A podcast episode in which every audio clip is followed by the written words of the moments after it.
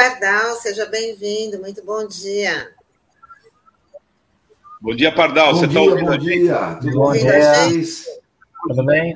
Tudo. A minha internet está meio interrompida hoje. Não está muito, muito boa, mas vamos lá. Vamos Primeira Você ficou aí à frente. Vamos da- lamentar. É que você ficou à frente do, da, da- Vamos lamentar do seu bastante. computador. Oi, Não, é que você ficou à frente do seu, do seu computador. alô, entrei? Você está me ouvindo? Você me ouve bem? O Pardal está oscilando. Estou ouvindo, com algumas interrupções. Eu Tá, não, só, então eu só queria te dizer o seguinte. Pois É, melhor tô sair voltar. Porque se você ficou aí à frente do seu computador acompanhando a final do Palmeiras e até agora não estabilizou esse sinal desde sábado, tá? E eu queria também te receber aqui, dizer bem-vindo, nosso querido colunista Sérgio Pardal. Vou deixar você com Tânia e com, com na verdade, o nosso feliz companheiro aqui, Sandro, para que a gente. Eu volto amanhã, eu volto Olá. amanhã às 8 horas, tá bom? Um abraço. Tchau. Tchau, Douglas. Falou, falou, chefe, beleza. Ah, então, Pardal, já É. começa falando para a gente. Agora estão. Está me ouvindo bem, né? Você está você está estabiliz... tá um pouquinho estável, mas vamos tentar. que A sua fala é muito importante. A gente te aguarda muito ansioso aqui segunda-feira, tá? Então, vamos já falar para o nosso internauta por que que é tão importante de defender aí o direito social, né? Vamos lá. Espero que estejam todos conseguindo me ouvir. Hoje a internet ficou meio pingadinha. É, antes de qualquer coisa, só fazer aqui um grave lamento. É, morreu Edmur Mesquita, como já foi levantado. Edmur participou conosco desde a construção do Centro dos Estudantes, da reconstrução do Centro dos Estudantes de Santos em 1980. Então, nós nos conhecemos daquele tempo, é, independentemente de que lado estivermos em cada momento, mas um cara digníssimo, é, uma grande pessoa, um grande amigo, eu não podia deixar de, de, de lamentar aqui. Né? É, então temos esse, essa, esse grande programa. Bom, vamos falar em defesa do direito social. Porque o que é que está acontecendo? Primeira coisa importante, que eu já levantei um monte de vezes. O direito social compreende o direito ao trabalho, o direito à previdência social, que é a minha área, o direito à habitação, o direito a saneamento básico, o direito à saúde, o direito à educação. Tudo isso são é, as fases, a- as partes que compõem a família do direito social.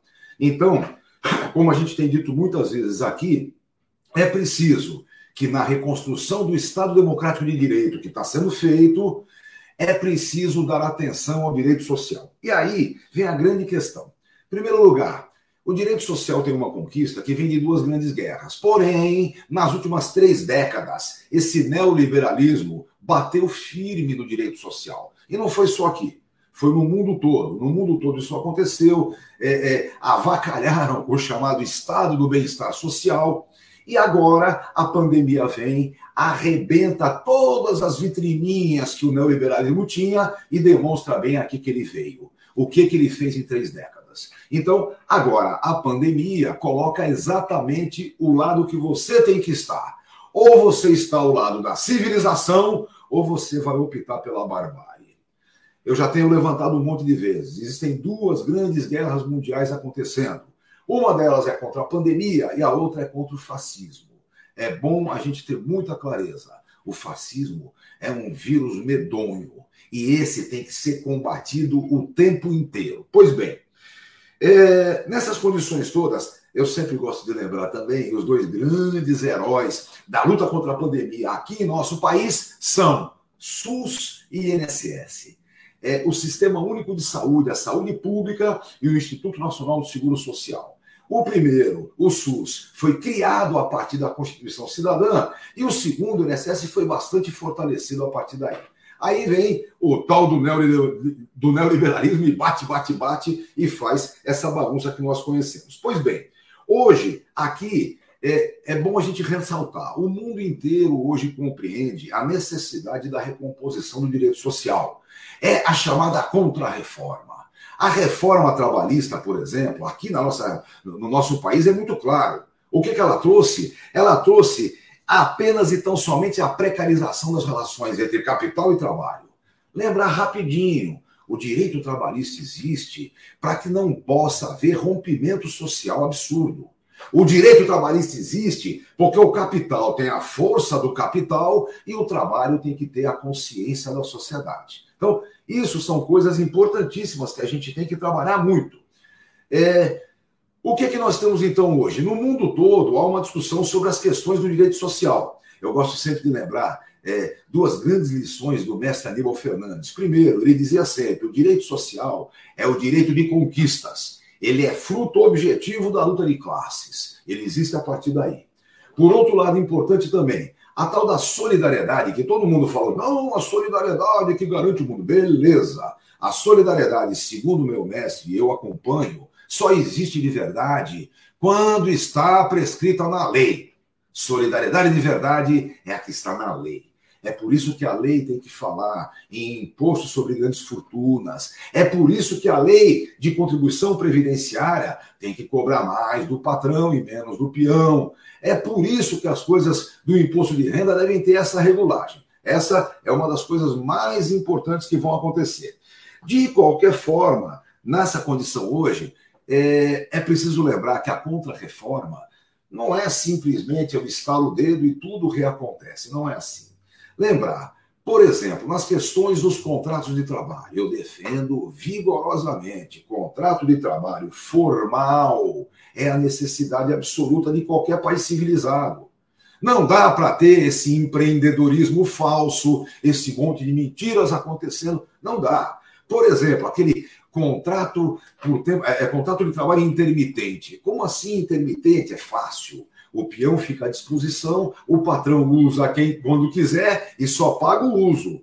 O tempo que o peão fica à toa, não se paga nada. Então, complicado esse tipo de coisa. Nós temos que acabar com isso. Temos que recompor a defesa que o direito social, a defesa que o direito trabalhista faz do hipossuficiente. E aí entra o nosso seguro social. Vejam, é uma coisa legal, essa história do, do, do da, da, desoneração da folha de pagamento, eu já falei bastante aqui. Isso foi uma grande burrice que foi feita, não trouxe emprego nenhum, mas nós não conseguimos instalar o dedo e acabar com ela instantaneamente. Não é assim, não é? As coisas vão ter que se desenrolar. Mesma coisa será em relação a essa contrarreforma, que o nosso presidente Lula tem falado bastante. Vamos lembrar uma coisinha. Não fiquem vocês pensando que nós vamos readquirir a aposentadoria por tempo de serviço que mudou para tempo de contribuição. Desistam, isso não vai voltar. Do mesmo jeito, as mulheres agora têm que se aposentar por idade só aos 62, não mais aos 60. Também não fiquem pensando que a gente estala o dedo e volta para trás. Agora, a forma de cálculo que os benefícios têm, especialmente a invalidez e a pensão por morte, não pode ficar assim de jeito nenhum. Isso é urgente, isso tem que mudar já. Por quê? Isso descredibiliza o sistema de seguro social de forma absoluta.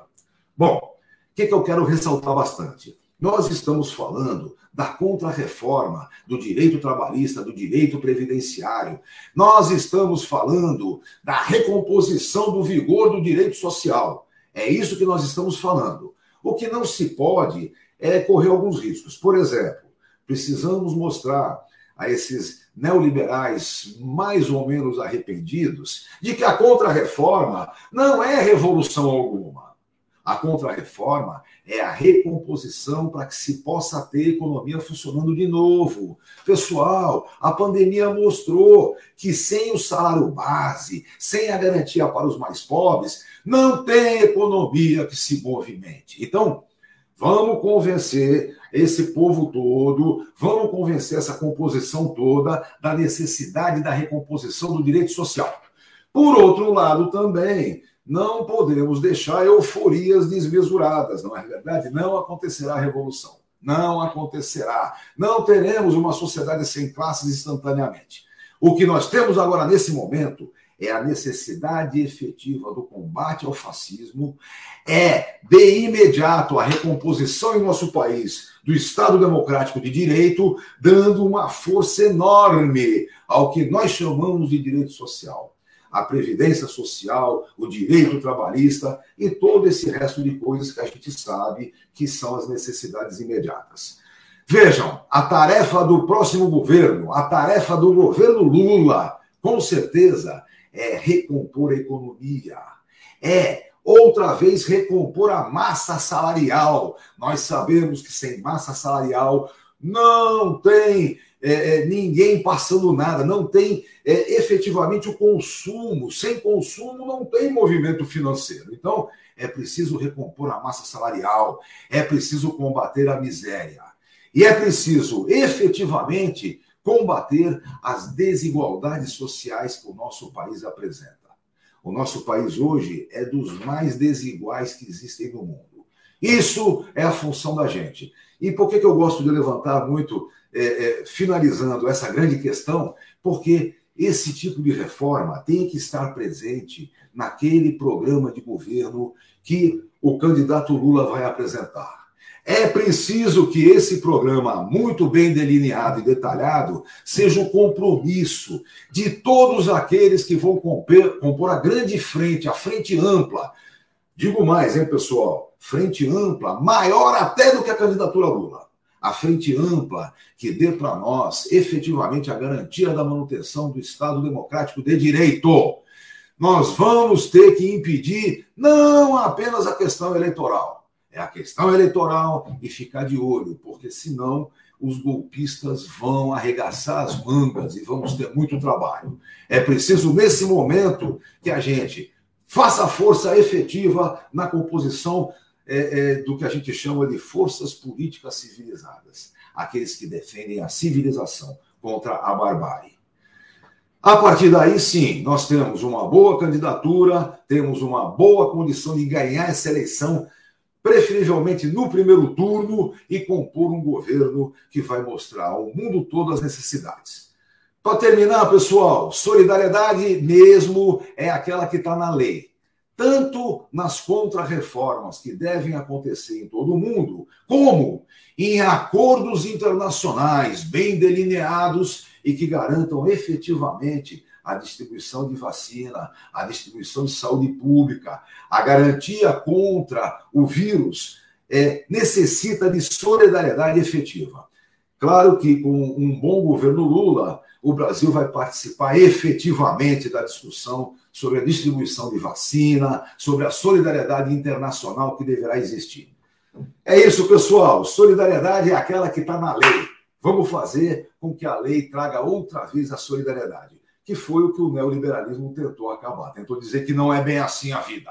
A vida é dura e quem não puder que se arrebente. Não é assim. Nós somos homens, mulheres, nós somos a humanidade. Logo, efetivamente, temos que trabalhar com a solidariedade é, que distribua vacina, que distribua garantia é, efetiva de saúde e que a gente possa, então, ter é, um mundo melhor de verdade, um mundo mais justo, que, que possa efetivamente nos dar alguma garantia. É isso, pessoal. O Marcos Roberto trazendo uma nova previdência social digitalizada, integrada ao do trabalho do jeito. Olha, não tenha dúvida. Você sabe o que é o pior de tudo, só para completar? Nós temos o DataPrev, nós temos toda a formação informática do INSS, que era de ponta, de ponta. O mundo babava nas nossas condições informáticas. Temos capacidade, temos gente capaz e vamos reconstruir isso de novo. Sem dúvida, é, é, a Justiça do Trabalho tem que ter uma ligação direta com a Previdência, até porque uma boa parte das contribuições entra a partir de ações trabalhistas. Então, isso é uma coisa importante, só que muito mais. Uma das coisas que eu tenho levantado sempre é a questão da pensão por morte.